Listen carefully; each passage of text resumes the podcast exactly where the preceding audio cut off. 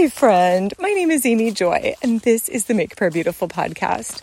I have been talking about discernment. How does one grow in discernment?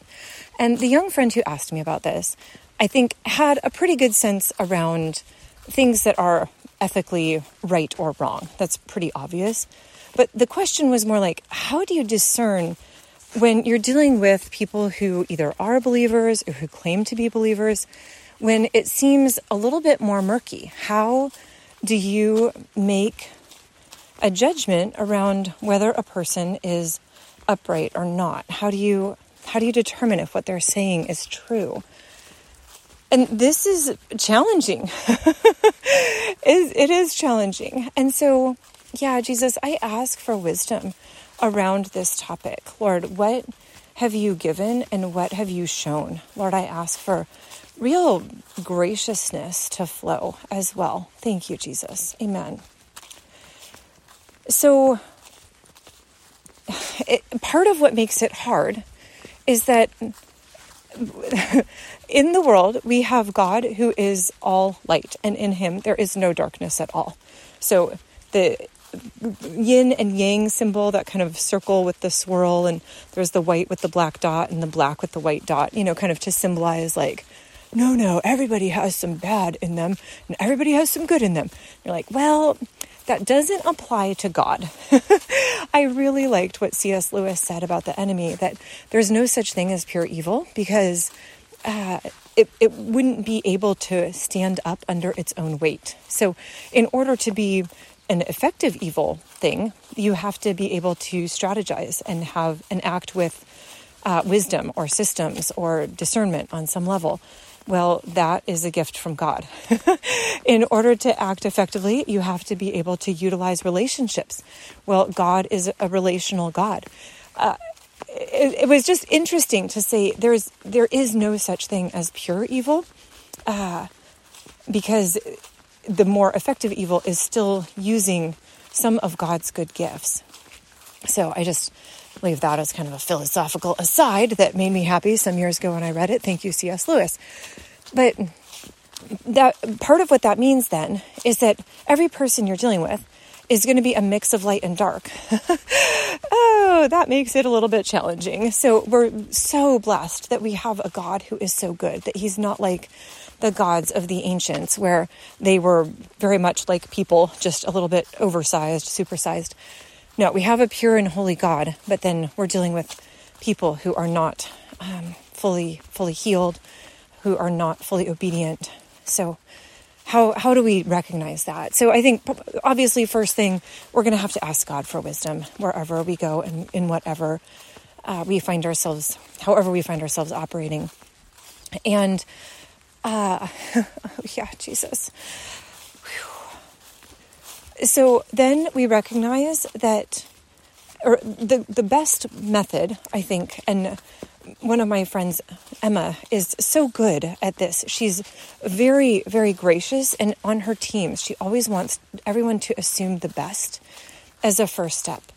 And this reminds me a little bit of one of the questions that Cindy McFadden asked me at one point about someone who had hurt me. And she said, Is he bad or am I sad? And that was such a clarifying question because it really made the conversation very easy. Like, I am feeling hurt, but this person did not intend to hurt me. I'm feeling hurt, but this person is a, a good person.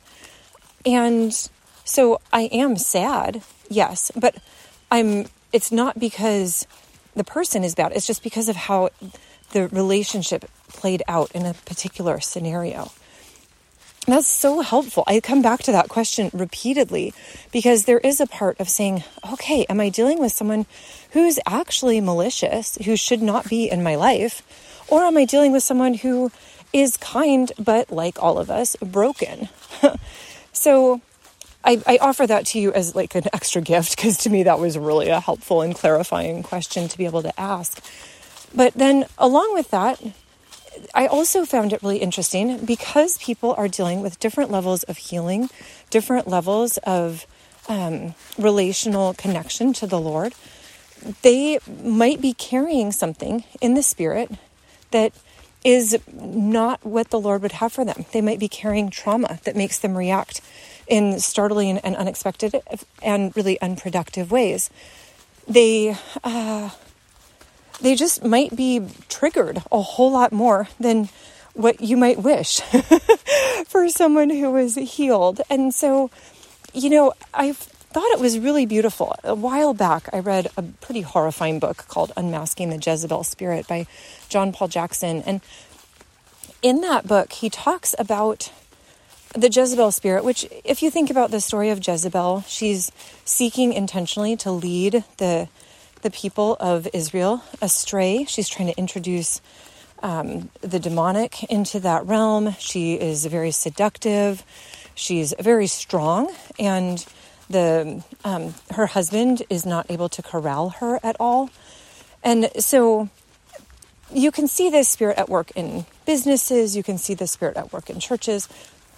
I mean, when I was reading this book the first time, I was like, oh my goodness, am I one of these people? You know, because there's an element where I'm like, well, I probably have little aspects of this in me. And so it, it becomes kind of a, uh, a foggy issue sometimes because she's also very much uh, a, like a, a, spirit of confusion and blinded eyes. So, uh, what I appreciated about that book, though, is that the author said some of these people are they're they're more malicious. They're behaving in ways that are not holy because that is who they are. They're just not righteous people.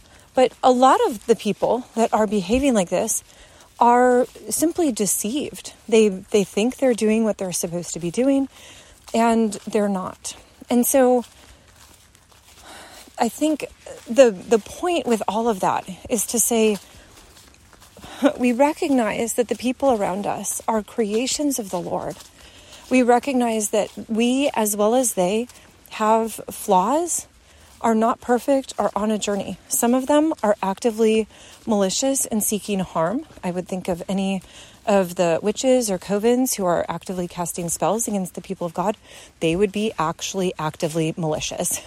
but for most people, they're not that destructive or not that um, intentionally and blatantly evil, and yet they might still be causing harm. And so then it's just a matter of asking the Lord, Lord, what are you doing in this case? Where am I seeing you? What what is the response I'm supposed to have here? So Jesus, yeah, we pray for your wisdom and discernment in relationships. We ask for your grace to be permeating the different things, uh, the different uh, circumstances that we find ourselves in. We thank you, Jesus. Amen.